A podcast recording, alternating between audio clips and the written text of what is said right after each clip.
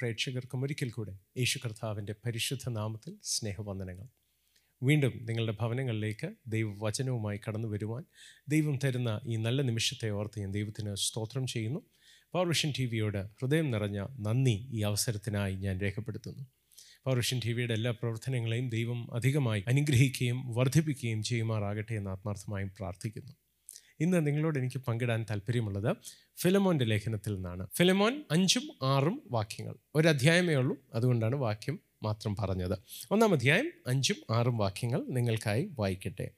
നമ്മിലുള്ള എല്ലാ നന്മയുടെയും പരിജ്ഞാനത്താൽ നിന്റെ വിശ്വാസത്തിന്റെ കൂട്ടായ്മ ക്രിസ്തുവിനായി സഫലമാകേണ്ടതിന് എന്റെ പ്രാർത്ഥനയിൽ നിന്നെ ഓർത്ത് എപ്പോഴും എന്റെ ദൈവത്തിന് സ്തോത്രം ചെയ്യുന്നു. ഫിലമോനോട് പറയുന്ന ഒരൊറ്റ പ്രയോഗത്തിൽ മാത്രമാണ് ഇന്ന് നമ്മൾ ചിന്തിക്കാൻ പോകുന്നത്.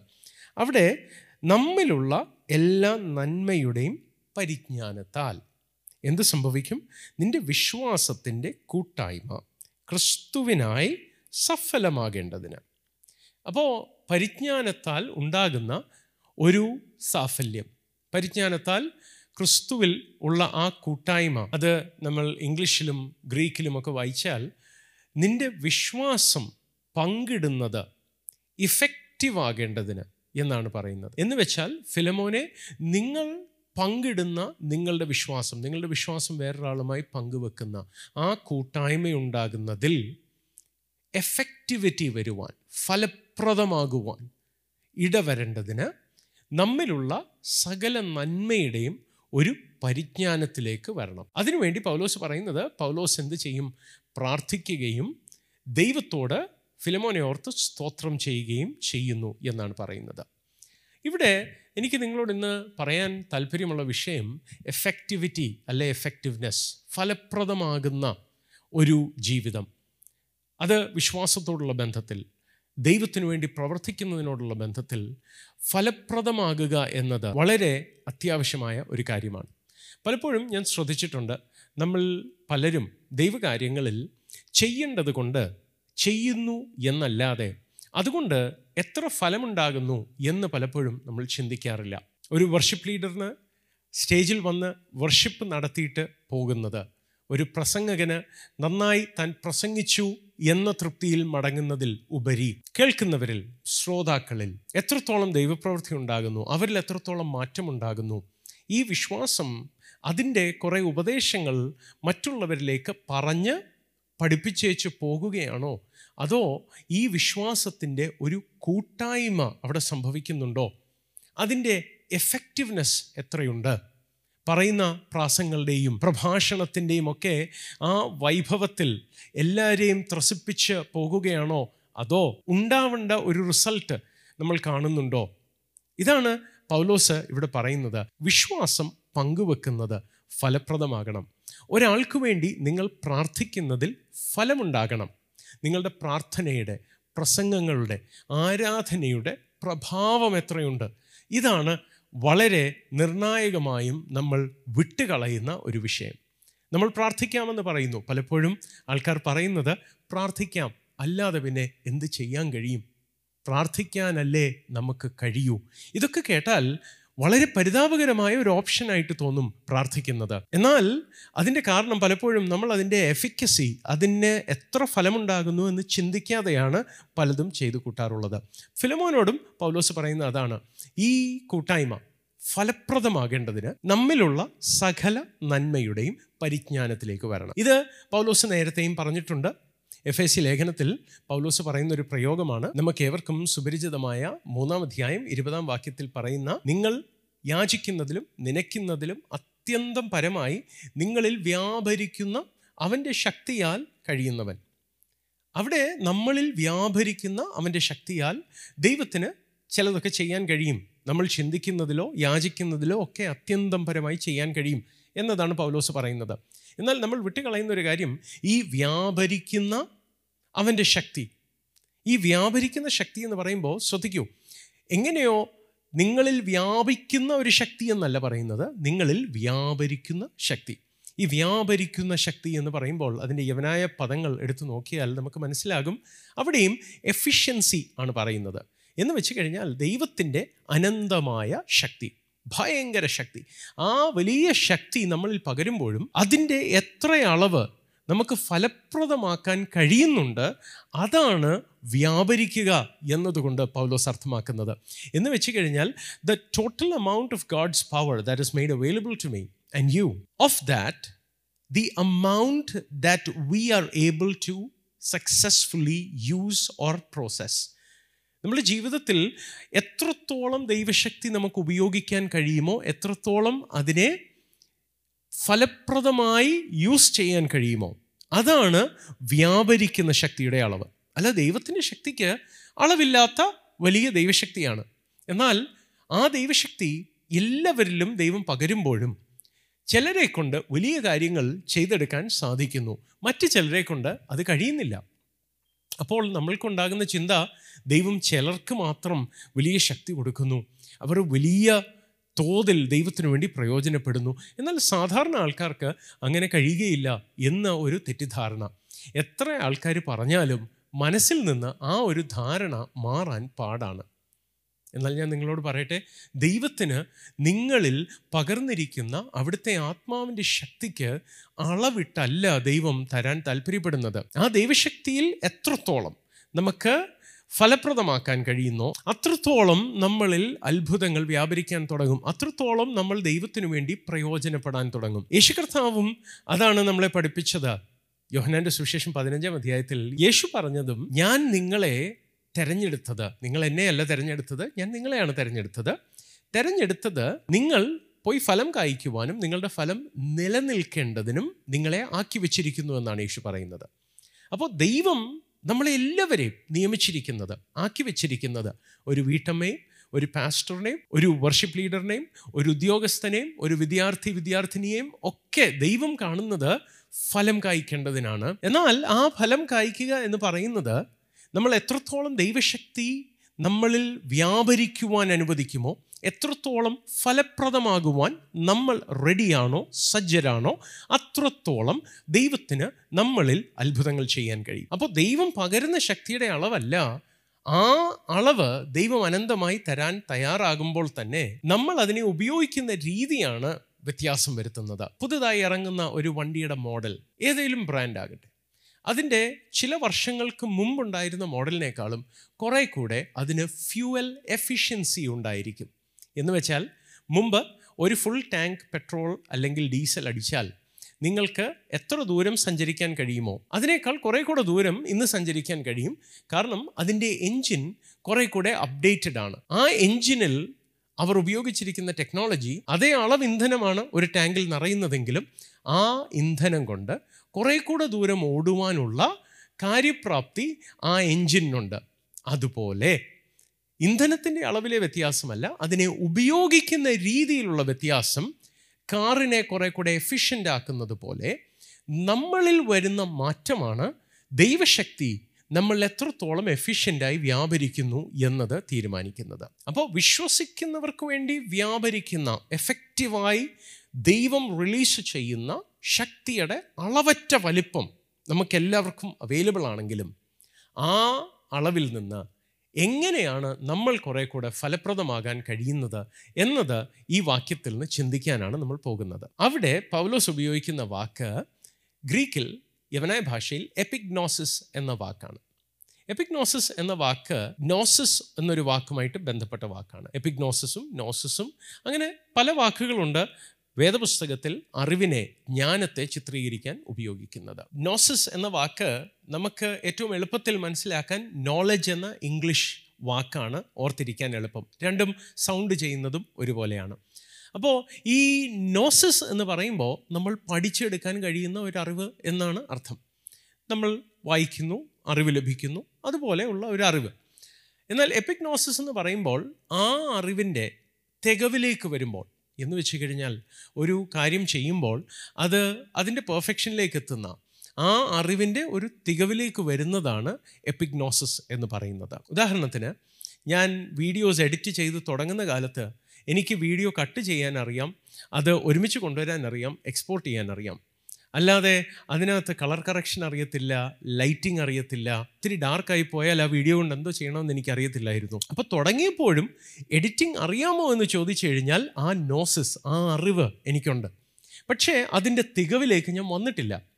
പൗലോസ് ഇവിടെ ഉപയോഗിക്കുന്ന പ്രയോഗം അതാണ് എപ്പിക് എന്ന് വെച്ചാൽ നോസിസിന്റെ മുകളിൽ അല്ലെങ്കിൽ അതിന്റെ തികവിൽ നിൽക്കുന്ന ഒരവസ്ഥ. ആ ഒരു അവസ്ഥയിലേക്ക് വന്നാൽ പൗലോസ് പറയുകയാണ് നിങ്ങളുടെ വിശ്വാസം പങ്കിടുന്നത് കുറെ കൂടെ സഫലമാകും. ഈ വാക്ക് കൂടാതെ പല വാക്കുകൾ അറിവിനു വേണ്ടി യവനായ ഭാഷയിൽ നമ്മൾ കാണാൻ കഴിയും. അതിൽ ചില വാക്കുകളിൽ അനുഭവിച്ചറിയുക എന്ന ഒരർത്ഥത്തിലോട്ട് ചാഞ്ഞു നിൽക്കുന്ന വാക്കുകളുണ്ട്. അങ്ങനെയുള്ള അറിവുകളുണ്ട്. പക്ഷെ പൗലോസ് ആ വാക്കുകളൊന്നും ഉപയോഗിക്കാതെ ഇവിടെ പറയുന്നത് എപ്പിഗ്നോസിസ് എന്ന വാക്കാണ്. എന്ന് വെച്ച് കഴിഞ്ഞാൽ പഠിച്ച് അറിയാൻ കഴിയുന്ന ഒരറിവിന്റെ തികവിലേക്ക് വന്നാൽ നിങ്ങളുടെ വിശ്വാസത്തിന്റെ കൂട്ടായ്മ സഫലമാകുമെന്നാണ് പറയുന്നത്. എന്ന് വെച്ച് കഴിഞ്ഞാൽ നമ്മൾ വായിച്ചു പഠിക്കാൻ കഴിയുന്ന തിരുവെഴുത്തിൽ നിന്ന് നമ്മൾക്ക് മനസ്സിലാക്കാൻ കഴിയുന്നത് അതിന്റെ തികവിലേക്ക് നമ്മൾ വരുംതോറും നമ്മളുടെ ജീവിതത്തിൽ സക്സസ് കൂടാൻ തുടങ്ങും എഫിക്കസി കൂടാൻ തുടങ്ങും. ഇത് പറയുമ്പോൾ എനിക്ക് ഓർമ്മ വരുന്നത് പഴയ നിയമത്തിലെ ഒരു കഥാപാത്രമാണ്. ദാനിയൽ പ്രവാചകനെ നിങ്ങൾക്ക് പരിചയമുണ്ടാകും. ദാനിയൽ പ്രവചനത്തിൽ നിങ്ങൾ കാണുന്ന ഒരു കാര്യം നമ്മൾക്ക് ഓർമ്മയുള്ള പല കാര്യങ്ങൾ കാണും ദാനിയലിനെ പറ്റി. താനും തന്റെ സുഹൃത്തുക്കളും യഹൂദ മര്യാദ പ്രകാരം മോശയുടെ നിയമപ്രകാരം ആഹാര കാര്യങ്ങളിൽ പോലും വളരെ ചിട്ടയും അനുസരണവും പാലിച്ചിരുന്ന നാല് യഹൂദ ബാലന്മാരായിരുന്നു. അവരുടെ ജീവിതത്തിൽ ദൈവത്തിനു വേണ്ടി നിന്നതും അതുകൊണ്ട് ദൈവം അവരെ മാനിച്ചതും ഉയർച്ച നൽകിയതും അത് ബാബിലോണിന്റെ കാലത്തും മീഡോ പെർഷ്യൻ എംപയറിന്റെ കാലത്തും ഒക്കെ നമ്മൾ കാണുന്നുണ്ട്. ദാനിയലിനെ സിംഹക്കുഴിയിലിട്ടത് തീയിൽ നാലാമനായി ദൈവം ശദ്രക്കും മീശക്കും അവേദ്നഗോയോടും കൂടെ വന്നത് ഇതൊക്കെ ദാനിയൽ പുസ്തകത്തിൽ നമ്മൾ വായിക്കുന്നു. എന്നാൽ അതിനുശേഷം ഏഴാം അധ്യായം എട്ടാം അധ്യായത്തിലൊക്കെ നമ്മൾ കാണുന്നത് ബെൽഷസർ രാജാവായതോടെ. എന്ന് വെച്ചാൽ നിബുക്കത്നേസറിന്റെ കാലത്ത് ദാനിയൽ വളരെ അഗ്രഗണ്യനായി മാറിയെങ്കിലും പിന്നീട് വന്ന ബെൽഷസർ രാജാവ്. തന്റെ വാഴ്ചയുടെ ആദ്യത്തെ വർഷം ദാനിയൽ ദർശനങ്ങൾ കാണുന്നത് നമ്മൾ വായിക്കുന്നുണ്ട്. അവിടെ നിന്ന് ഞാനൊരു ചെറിയ ദൂത് പറഞ്ഞോട്ടെ. ബെൽഷസറിന്റെ കാലം വന്നപ്പോഴത്തേക്കും ഈ നെബുക്കത് നെസറിന്റെ കാലത്ത് വളരെ പ്രയോജനപ്പെട്ടിരുന്ന വളരെ ഉന്നതമായ പദവികൾ അലങ്കരിച്ചിരുന്ന ദാനിയൽ. ആ ദാനിയലിനെ ബെൽഷസറിന് ഓർമ്മ പോലുമില്ലാത്ത രീതിയിൽ താൻ നിഴലുകളിൽ മറഞ്ഞു പോകുകയാണ് എന്താണ് കാരണം? ഒരിക്കൽ ബെൽഷസറിനെ പറ്റി തിരുവെടുത്ത് പറയുന്നത് താൻ ഒരു പാർട്ടി നടത്തിക്കൊണ്ടിരിക്കുമ്പോൾ യെരുഷലേമിൽ നിന്ന് പിടിച്ചുകൊണ്ടുവന്ന ദൈവാലയത്തിലെ പാത്രങ്ങളെടുത്ത് അതിൽ വീഞ്ഞു പകർന്ന് അത് കുടിക്കാനായിട്ട് ഒരുങ്ങുമ്പോൾ ഒരു കൈ വെളിപ്പെട്ട് ഭിത്തിയിൽ ചുവരിന്മേൽ മെനെ മെനെ തെക്കേൽ ഉഫാർസിൻ എന്ന് എഴുതി. ഈ വാക്കുകളുടെ അർത്ഥം എന്താണെന്ന് അറിയാൻ വ്യാകുലപ്പെട്ട് ഭയപരവശനാകുന്ന രാജാവിനോട് രാജമാതാവ് എന്ന് പറയുന്നു നിബക്കത് നെസറിന്റെ കാലയളവിൽ ഇങ്ങനെ മർമ്മങ്ങൾ മനസ്സിലാകുന്ന ഒരു വളരെ പ്രയോജനപ്പെടുന്ന ഒരു മനുഷ്യനുണ്ടായിരുന്നു. തന്റെ പേര് ദാനിയലാണ്. തന്നെ വിളിച്ചു വരുത്ത്. എന്ന് വെച്ചാൽ ബെൽഷസറിന് ദാനിയലിന്റെ പരിചയം പോലുമില്ല. അമ്മച്ചി പറഞ്ഞിട്ട് വേണം അറിയാൻ ദാനിയലിനെ. അപ്പോൾ നെബുക്കദ്നേസറിന്റെ കാലത്ത് പ്രയോജനപ്പെട്ടിരുന്ന ദാനിയൽ ഇപ്പോൾ ഒരു ബ്രാക്കറ്റ് പീരിയഡിൽ ബെൽഷസറിന്റെ കാലയളവിൽ തന്റെ ഔദ്യോഗിക പദവികൾ പലതും ഇല്ലാതെയാകുന്ന നിഴലുകളിൽ മറഞ്ഞു പോകുന്ന ഒരവസ്ഥ. ഞാൻ നിങ്ങളോട് പറയട്ടെ അങ്ങനെ ഒരു അവസ്ഥ നിങ്ങൾക്ക് ചിലപ്പം ഉണ്ടായിരിക്കാം. ഒരു കാലത്ത് വളരെ പ്രയോജനപ്പെട്ടതാണ്. ഒരു കാലത്ത് എല്ലാവർക്കും നിങ്ങളെ വേണമായിരുന്നു. എന്നാൽ ഇന്ന് അവർ പോലും നിങ്ങളെ മറന്നു പോകുന്നു. പലർക്കും നിങ്ങൾ അപ്രസക്തരായി മാറിയിരിക്കുന്നു. ഞാൻ നിങ്ങളോടൊരു ദൂത് പറയാം. ദാനിയലിന് സ്വർഗീയ ദർശനങ്ങൾ ആരംഭിക്കുന്നതായിട്ട് ദാനിയൽ പുസ്തകം നമ്മളെ അറിയിക്കുന്നത്. ഏഴാം അധ്യായത്തിലാണ്. ഏത് വർഷം ബൽഷസർ രാജാവാകുന്നോ ഏത് വർഷം അവൻ തന്നെ അവഗണിക്കുന്ന ഒരവസ്ഥയിലുണ്ടായിരുന്ന രാജാവ് രാജവാഴ്ച ഏറ്റെടുക്കുന്നുവോ ആ വർഷമാണ് സ്വർഗം ദർശനങ്ങളിലേക്ക് ദാനിയലിനെ കയറ്റുന്നത് എനിക്ക് പറയാനുള്ള ദൂത് ഇതാണ്. അവൻ പലപ്പോഴും ചിലരൊക്കെ അവഗണിക്കുന്നതും ചില ഔദ്യോഗിക ബഹുമതികൾ ഇല്ലാതെയാകുന്ന പദവികൾ ഇല്ലാതെയാകുന്ന ജീവിതത്തിൽ ഒരു വാക്യൂം വെളിപ്പെടുവാൻ ദൈവം അനുവദിക്കുന്നത് ദൈവത്തിന് സ്വർഗീയമായത് ചിലത് നിറയ്ക്കാൻ കൂടിയാണ്. വളരെ തിരക്കിട്ട വലിയൊരു സാമ്രാജ്യത്തിന്റെ ഉത്തരവാദിത്തങ്ങൾ നിറവേറ്റുമ്പോൾ ദാനിയലിന് ഇങ്ങനെ ദർശനങ്ങൾക്ക് നേരം കാണണമെന്നില്ല ദൈവം ചിലപ്പോഴൊക്കെ ഒരു ബ്രേക്ക് തരുന്നതിൻ്റെ പിന്നിൽ ദൈവത്തിന് ഉദ്ദേശമുണ്ടാകും നിരാശപ്പെടരുത് when you are in the shadows when you live in ignominy when people forget you don't you dare let the enemy tell you that God is done with you. At times, He lets people make you take a break, put you into oblivion so He can do something with you that is higher, that is greater, that is bigger than anything that you've ever experienced before അപ്പോൾ ദാനിയലിന്റെ ജീവിതത്തിലും ഏഴ് എട്ട് അധ്യായങ്ങൾ മുതൽ ദർശനങ്ങൾ ആരംഭിക്കുന്നെങ്കിലും ഒൻപതാം അധ്യായത്തിലേക്ക് നിങ്ങൾ വന്നാൽ ദാനിയൽ പ്രവചനം ഒൻപതാം അധ്യായം അതിന്റെ പ്രാരംഭവാക്യങ്ങൾ നമ്മൾ എടുത്തു നോക്കിയാൽ ദാരിയാവേഷിന്റെ കാലത്ത് എന്ന് വെച്ചാൽ ബെൽഷസർ കഴിഞ്ഞിട്ടുള്ള ഒരു കാലത്ത് മീഡോ പെർഷ്യനായ ബാബിലോണിയനായ ബെൽഷസറിന്റെ കാലം കഴിഞ്ഞ് മീഡോ പെർഷ്യനായ ഡേറിയസിന്റെ ദാരിയാവേഷിന്റെ കാലയളവിൽ ദാനിയേൽ യരമ്യ പ്രവാചകൻ പ്രവചിച്ച പ്രവചനങ്ങളിൽ നിന്ന് ദാനിയൽ മനസ്സിലാക്കുന്നു. ശ്രദ്ധിച്ച് താൻ വായിച്ച് പഠിച്ച് തനിക്ക് അറിവ് ലഭിക്കുന്നു. എഴുപത് വർഷമാണ് ദൈവം നിയമിച്ച പ്രവാസമെന്ന്. അപ്പോൾ അത് മനസ്സിലാക്കിയ ദാനിയൽ ദീർഘവർഷങ്ങൾ കഴിഞ്ഞു. നെബുക്കത്നേസർ മൺമറഞ്ഞു. ബെൽഷസറിന്റെ കാലം കഴിഞ്ഞു. അപ്പോൾ കുറേ വർഷമായി ദാനിയൽ ബാബിലോണിൽ വന്നിട്ട് കുറേ നാളായി പ്രവാസം തുടങ്ങിയിട്ട് വളരെ വർഷങ്ങൾക്ക് ശേഷം ദാനിയൽ ദൈവവചനത്തിൽ നിന്ന് മനസ്സിലാക്കുന്നു എഴുപത് വർഷം എന്നൊരു കണക്ക് കിടപ്പുണ്ടെന്ന് താൻ അതിനുവേണ്ടി പ്രാർത്ഥിക്കാനായി തുടങ്ങുന്നു. അങ്ങനെയാണ് ഒൻപതാം അധ്യായം ആരംഭിക്കുന്നത്. എന്നാൽ ആ ഒൻപതാം അധ്യായം അങ്ങോട്ട് താഴോട്ട് പുരോഗമിക്കുമ്പോൾ നമ്മൾ കാണുന്നത് ദൈവം ഒരു ദൂതനെ അയച്ചിട്ട് വ്യക്തമായ ചില കണക്കുകൾ ദാനിയലിനെ കൈമാറുന്നു. ഞാൻ പറയട്ടെ പല പ്രവാചകന്മാരും പല പ്രവചനങ്ങളും നടത്തിയിട്ടുണ്ടെങ്കിലും പഴയ നിയമത്തിൽ എസക്കിയലാകട്ടെ മറ്റ് പ്രവാചകന്മാരാകട്ടെ ഡാനിയലിനെ പോലെ മിഷിഹെ പറ്റി ആക്യുറേറ്റായ കണക്കുകൾ പറഞ്ഞതായിട്ട് പ്രസംഗകർ പറയുന്ന വേറെ ഒരു പ്രവാചകനെയും നമുക്കറിയത്തില്ല. മിഷിഹ എത്ര നാൾ കഴിഞ്ഞ് വരുമെന്നും മിഷിഹ എന്ന് ഛേദിക്കപ്പെടുമെന്നും മിഷിഹയെ പറ്റിയുള്ള വളരെ ആക്യുറേറ്റ് ആയ നമ്പേഴ്സും അന്ത്യകാലത്ത് അന്ത്യക്രിസ്തുവിന്റെ വാഴ്ചകാലത്തെ പറ്റിയുള്ള കണക്കുകളും പഴയ നിയമത്തിൽ ഇത്രയും വ്യക്തമായിട്ട് ക്ലാരിറ്റിയോടെ കണക്കുകൾ പറയുന്ന വേറൊരു പ്രവാചകനെ നമുക്ക് കാണാൻ കഴിയത്തില്ല. ഈ വന്ന കാലത്ത് ചിലർ ചിന്തിക്കും ദാനിയലിന്റെ പ്രവചനം ആക്യുറേറ്റ് അല്ലായിരുന്നു. കുറേ കാലങ്ങൾ കഴിഞ്ഞ് അന്റിയോക്കസ് എപ്പിഫാനസിന്റെ കാലത്ത് ഒക്കെ ചിന്തിച്ചു കൂട്ടി ആരൊക്കെയോ എഴുതിയ സാധനമാണ് ദാനിയൽ പ്രവചനം എന്ന് പറയുന്നവർ ധാരാളമുണ്ടെന്ന് എനിക്കറിയാം. എന്നാൽ ഞാൻ നിങ്ങളോട് പറയട്ടെ ഞാൻ ദാനിയലിന്റെ ഒത്തന്റിസിറ്റിയിൽ വിശ്വസിച്ചാണ് ഈ കാര്യങ്ങൾ പറയുന്നത്. അതിന്റെ കാരണം മത്തായുടെ സുവിശേഷം ഇരുപത്തിനാലാം അധ്യായത്തിൽ ദാനിയലിന്റെ പ്രവചനത്തെ വിശേഷാൽ സ്പെസിഫിക്കായി അന്ത്യകാലത്ത് നടക്കാൻ പോകുന്ന കാര്യങ്ങളെ സ്പെസിഫിക്കായി യേശു അന്ത്യോക്കസ് എപ്പിഫാനസിന്റെ കാലത്തിന് ശേഷം എടുത്ത് ആവർത്തിച്ച് പറയുകയാണ് ഇതിനിയും സംഭവിക്കാൻ പോകുകയാണ് ദാനിയൽ ഇത് പ്രവചിച്ചിരുന്നു എന്ന് പറയുന്നത് കൊണ്ട് ആ ഒത്തന്റിസിറ്റി വിശ്വസിച്ചാണ് ഞാൻ നിങ്ങളോട് പറയുന്നത് ഈ ഡാനിയലിന് ദൈവം കൊടുത്ത കണക്കുകളുടെ ആ ഒത്തന്റിസിറ്റി അതുപോലെ വേറെ ഒരു കണക്ക് പഴയ നിയമത്തിൽ നമ്മൾ കാണുന്നില്ല. അപ്പോൾ ഞാൻ പറഞ്ഞു വരുന്നത് ഈ ദാനിയലിന് അന്ന് വരെ ദർശനങ്ങളുള്ള മനുഷ്യനാണ്. അന്ന് വരെ ദാനിയലിന് വെളിപ്പാടും സ്വപ്നങ്ങളും ദർശനങ്ങളും ഒക്കെ ഉണ്ട് പക്ഷേ എന്ന് താൻ തിരുവെടുത്ത് പറയുന്ന അറിവിനെ ശിരസ വഹിച്ച് ദൈവസന്നിധിയിൽ അതിനുവേണ്ടി ജാഗരിക്കാൻ തുടങ്ങിയോ അന്ന് മുതൽ ദാനിയലിന്റെ വെളിപ്പാടുകളുടെ തലത്തിൽ ഒരു ക്ലാരിറ്റി വരാൻ തുടങ്ങി. അന്ന് മുതൽ ദൈവം കണക്കുകളുടെ തലം ദാനിയലിന് തുറന്നു കൊടുക്കാൻ തുടങ്ങി. ഇന്ന് ഞാൻ നിങ്ങളോട് പറയട്ടെ ദൈവവചനത്തിന്റെ കൂടെ നിങ്ങൾ ഇരിക്കാൻ തുടങ്ങിയാൽ ദൈവവചനത്തിന് നിങ്ങൾ സമയം ചെലവഴിക്കാൻ തുടങ്ങിയാൽ നിങ്ങൾ ഏത് ശുശ്രൂഷയാണോ ചെയ്യുന്നത് അതിൽ ക്ലാരിറ്റി വരാൻ തുടങ്ങും എഫിഷ്യൻസി കൂടാൻ തുടങ്ങും അത് വെളിപ്പാടാണോ വെളിപ്പാടിന്റെ അളവുകൾ കൂടാൻ തുടങ്ങും വർഷിപ്പ് ലീഡ് ചെയ്യുന്നതാണോ വർഷിപ്പിൽ ദൈവശക്തിയുടെ വ്യാപാരം അധികമാകാൻ തുടങ്ങും. കാരണം ആ വചനത്തിന്റെ കൂടെ ശ്രദ്ധിച്ചേ ദാനിയേൽ എന്ന് വചനത്തിൽ നിന്ന് കണക്കുകൾ ഏറ്റെടുത്തോ അന്നു മുതൽ തന്റെ ജീവിതത്തിൽ വെളിപ്പാടിൽ കണക്കുകൾ വെളിപ്പെടാൻ തുടങ്ങി. ഞാൻ നിങ്ങളോട് പറയട്ടെ നിങ്ങളുടെ എഫിഷ്യൻസി കൂടും. നിങ്ങളുടെ ക്ലാരിറ്റി കൂടാൻ തുടങ്ങും. അതാണ് നമ്മൾ ഇവിടെ വായിച്ചത്.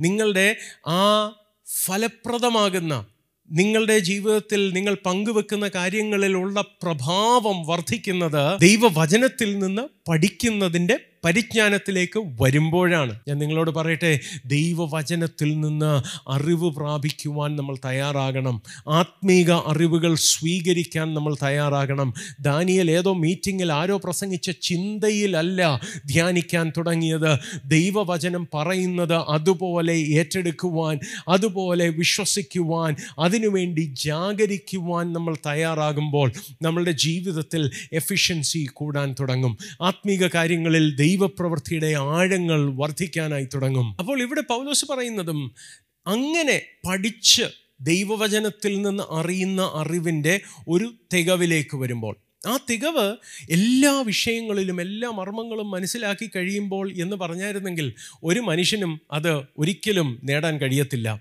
ദൈവവചനത്തിന്റെ ആഴം അത്ര വലുതല്ലേ?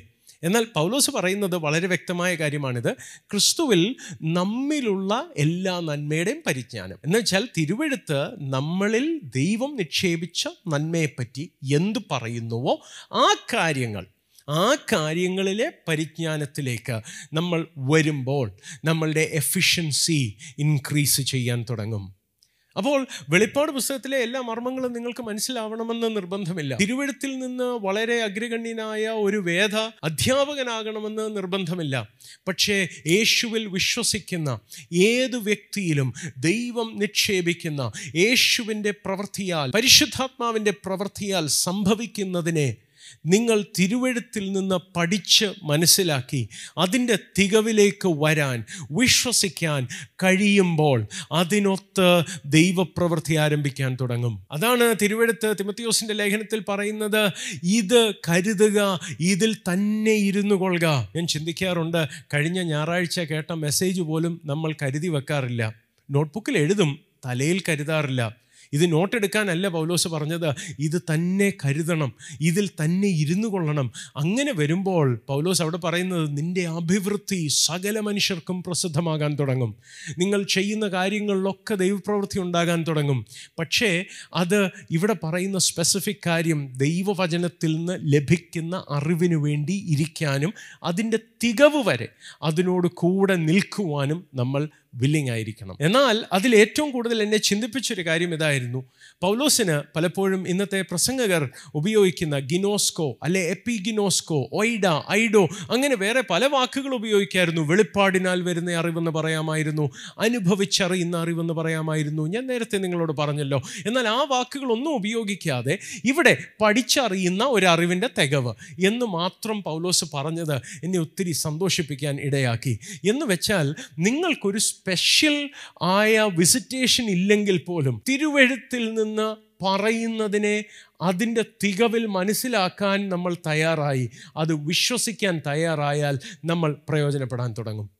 നിങ്ങൾ ദൂതന്മാരെ കണ്ടില്ലായിരിക്കാം കണ്ടു കാണാം. ഡസൻ മാറ്റർ പക്ഷേ നിങ്ങളെ ഫ്രൂട്ട്ഫുൾ ആക്കാൻ ദൈവം തുടങ്ങും. ഞാൻ ദർശനങ്ങൾക്കെതിരല്ല സഹോദരങ്ങളെ. ഞാൻ വെളിപ്പാടിനോ പ്രവചനത്തിനോ ഒന്നും എതിരല്ല. ഞാൻ പറയുന്നത് ഇങ്ങനെ ഒന്നും ഒരു അനുഭവം ഒരു സ്പെഷ്യൽ എക്സ്പീരിയൻസ് ഒന്നും ഇല്ലാത്ത ഒരാളാണെങ്കിലും നിങ്ങൾ വചനത്തിൽ നിന്ന് പഠിച്ചറിയുന്ന അറിവിന്റെ തികവ് വരെ നിങ്ങൾക്ക് നിൽക്കാൻ തയ്യാറാണെങ്കിൽ ദൈവപ്രവൃത്തി നിങ്ങളുടെ ജീവിതത്തിൽ ഉണ്ടായി തുടങ്ങും എന്നതാണ് വാസ്തവമായ കാര്യം. കാരണം പൗലോസ് ഇവിടെ പറയുമ്പോഴും നിങ്ങൾ അറിയേണ്ട ഒരു കാലം ആ കാലത്ത് നോസ്റ്റിസിസം എന്ന് പറയുന്ന ഒരു മൂവ്മെന്റിൽ ആ മൂവ്മെന്റിൽ വളരെ സ്പെഷ്യലായി ചിലർക്ക് ലഭിക്കുന്ന ഒരു മിസ്റ്റിക്കലായ അറിവായിട്ട് നോസസിനെ വിശേഷിപ്പിച്ച് ദുരുപദേശം പടർന്നുകൊണ്ടിരിക്കുമ്പോഴാണ് പൗലോസ് അതിനോടുള്ള ബന്ധത്തിലാണ് പലപ്പോഴും തന്റെ ലേഖനങ്ങളിൽ ഈ വാക്ക് ഉപയോഗിച്ചിരുന്നത്. എന്ന് വെച്ചാൽ മറ്റുള്ളവർ എന്തോ സ്പെഷ്യൽ എക്സ്റ്റാറ്റിക്കായ ഒരു നോളജ് എന്തോ ട്രാൻസിലോ എന്തോ മിസ്റ്റിക്കലായ കുറേ നോളജ് ലഭിക്കുന്നവർക്ക് വേണ്ടി മാത്രമുള്ള ചില സാധനങ്ങളെന്ന് പറയുമ്പോൾ പൗലോസ് പറയുകയല്ല നിങ്ങൾക്ക് അങ്ങനെ ഒരു സ്പെഷ്യൽ എക്സ്പീരിയൻസ് കിട്ടി അങ്ങനെ പോകുന്ന ഒരു അറിവല്ല. ഈ തിരുവെടുത്തിൽ എഴുതിയിരിക്കുന്നത് നിങ്ങളെപ്പറ്റി ദൈവം പറഞ്ഞിട്ടുള്ളത് എന്ന് നിങ്ങൾ മനസ്സിലാക്കി തുടങ്ങുമോ? അന്നു മുതൽ ദൈവപ്രവൃത്തി നിങ്ങൾ വ്യക്തമായി കാണാൻ തുടങ്ങും. നിങ്ങൾക്കൊരു സ്പെഷ്യൽ കൈവെപ്പിന്റെ ആവശ്യമില്ല. ആരോ നിങ്ങളോട് ദൂത് പറയേണ്ട ആവശ്യം ആവശ്യമില്ല. നിങ്ങൾ തിരുവെടുത്ത് പറയുന്നത് ഏറ്റെടുക്കാൻ തുടങ്ങുന്ന നിമിഷം മുതൽ ദൈവപ്രവൃത്തി നിങ്ങളുടെ ജീവിതത്തിൽ സാധാരണമായി സ്വാഭാവികമായി നാച്ചുറലായി സംഭവിക്കാൻ തുടങ്ങും. അതുകൊണ്ട് സഹോദരങ്ങളെ ഞാൻ നിങ്ങളോട് പറയട്ടെ നിങ്ങളുടെ ജീവിതത്തിൽ എവിടെയാണ് നിങ്ങൾക്കൊരു മിറക്കൾ ആവശ്യമുള്ളത്? ദൈവത്തെ കൂടാതെ ഇത് സംഭവിക്കുകയില്ല. ദൈവമേ രക്ഷിക്കണമേ സഹായിക്കണമേ എന്ന് നിലവിളിക്കുന്നത് എവിടെയാണ്? ഞാൻ നിങ്ങളോട് പറയട്ടെ സഹോദരങ്ങളെ നിങ്ങളുടെ കണ്ണുനീര് അവൻ കാണുന്ന ദൈവമാണ്. എന്നാൽ തിരുവെടുത്ത് പറയുന്നത് നിങ്ങളിൽ വ്യാപരിക്കുന്ന നിങ്ങളിൽ എഫക്റ്റീവ് ആകുന്ന തന്റെ ശക്തിയുടെ മാത്ര എത്രയാണോ അത്രത്തോളം അസാധാരണമായ ദൈവപ്രവൃത്തി നിങ്ങളുടെ ജീവിതത്തിൽ ഉണ്ടാകും. അതിനാവശ്യമുള്ളത് നിങ്ങളിലുള്ള സകല നന്മയുടെയും പരിജ്ഞാനത്തിലേക്കൊന്ന് കയറി വന്നു തുടങ്ങണം. നിങ്ങളെപ്പറ്റി തിരുവെടുത്ത് പറയുന്നതിന്റെ ബോധ്യത്തിലേക്കൊന്ന് വരാൻ തുടങ്ങണം. ഫോർ എക്സാമ്പിൾ ഞാൻ നിങ്ങളോട് പറയട്ടെ നിങ്ങൾ എന്റെ നാമത്തിൽ പിതാവിനോട് എന്ത് യാചിച്ചാലും പിതാവ് നൽകിത്തരും. അതാണ് യേശു പറഞ്ഞ വാക്ക്. നമ്മൾ അതിനൊരു ആസ്ട്രിസ്ക് ഒക്കെ ഇട്ട് കണ്ടീഷൻ സപ്ലൈ എന്നൊക്കെ പറഞ്ഞ് താഴെ പല പരസ്യങ്ങളിലും കുഞ്ഞക്ഷരങ്ങൾ എഴുതിയേക്കുന്നതിന്റെ കൂട്ട് നമ്മൾ അങ്ങനെയാണ് പലപ്പോഴും കാണുന്നത്. നമ്മൾ വലിയ പ്രിന്റ് വായിക്കത്തില്ല ഫൈൻ പ്രിന്റ് മാത്രം സ്പെഷ്യലൈസ് ചെയ്യുന്ന ആൾക്കാരായി മാറിയിരിക്കുന്നു. അങ്ങനെ ആവരുത്. യേശു പറഞ്ഞത് നോക്കണം. എന്നിട്ട് യേശു എന്നെപ്പറ്റി അത് പറഞ്ഞെങ്കിൽ അത് സംഭവിക്കും എന്ന ബോധ്യത്തിലേക്ക് വരാൻ തുടങ്ങണം. ആ തിരുവെഴുത്തിനെ എത്രത്തോളം നിങ്ങൾ അറിയുമോ അത്രത്തോളം ഈസിയായി നിങ്ങളുടെ ജീവിതത്തിൽ അത്ഭുതം നടക്കാൻ തുടങ്ങും. ഹലലൂയ അതുകൊണ്ട് അങ്ങനെ ഒരു കമ്മിറ്റ്മെന്റിലേക്ക് ഇന്ന് വരുവാൻ നമ്മൾ തയ്യാറാകണം. നിങ്ങളുടെ ജീവിതത്തിൽ ദൈവപ്രവൃത്തി ഉണ്ടാവാൻ തുടങ്ങും. നിങ്ങളുടെ രോഗങ്ങൾ സൗഖ്യമാകാൻ തുടങ്ങും. നിങ്ങളുടെ കടഭാരങ്ങൾ മാറാൻ തുടങ്ങും. നിങ്ങളുടെ ജീവിതത്തിൽ ഇന്ന് അസംഭവ്യം എന്ന് തോന്നുന്ന വിഷയങ്ങളിൽ മറ്റുള്ളവർ പോലും ആശ്ചര്യപ്പെടുന്ന പലരും വാമൂടി നിൽക്കുന്നത് പോലെ അമ്പരിപ്പിക്കുന്ന ദൈവപ്രവൃത്തി ആമൻ നിങ്ങളുടെ ജീവിതത്തിൽ സംഭവിക്കാൻ തുടങ്ങും. മറ്റുള്ളവർ എഴുതി തള്ളിയ വിഷയങ്ങളിൽ ദൈവത്തിന്റെ കരചലനം നിങ്ങൾ കാണാൻ തുടങ്ങും. പക്ഷെ തിരുവെടുത്ത് പറയുന്നത് നിങ്ങളിൽ വ്യാപരിക്കുന്ന അവന്റെ ശക്തിയാൽ നിങ്ങൾ യാചിക്കുന്നതിലും നനയ്ക്കുന്നതിലും അത്യന്തം പരമായി നിങ്ങളിൽ വ്യാപരിക്കുന്ന എഫക്റ്റീവാകുന്ന അവന്റെ ശക്തിയാൽ കഴിയുന്നവൻ. ഞാൻ നിങ്ങളോട് പറയട്ടെ ഇന്ന് ദൈവത്തോട് ഒന്ന് പ്രാർത്ഥിക്കാമോ? യേശുവേ എന്നിൽ അവിടുത്തെ ആത്മാവിനെ അങ്ങ് പകർന്നു. അവിടുത്തെ ശക്തിയാൽ എന്നെ നിറച്ചു. പക്ഷേ അപ്പ പലപ്പോഴും എഫക്റ്റീവായിട്ട് അവിടുത്തെ ശക്തി എന്നിൽ കൂടെ വ്യാപരിക്കുന്നില്ലപ്പാ. എന്നാൽ എന്നെ എഫക്റ്റീവാക്കി മാറ്റണമേ എന്നൊന്ന് പ്രാർത്ഥിക്കാമോ?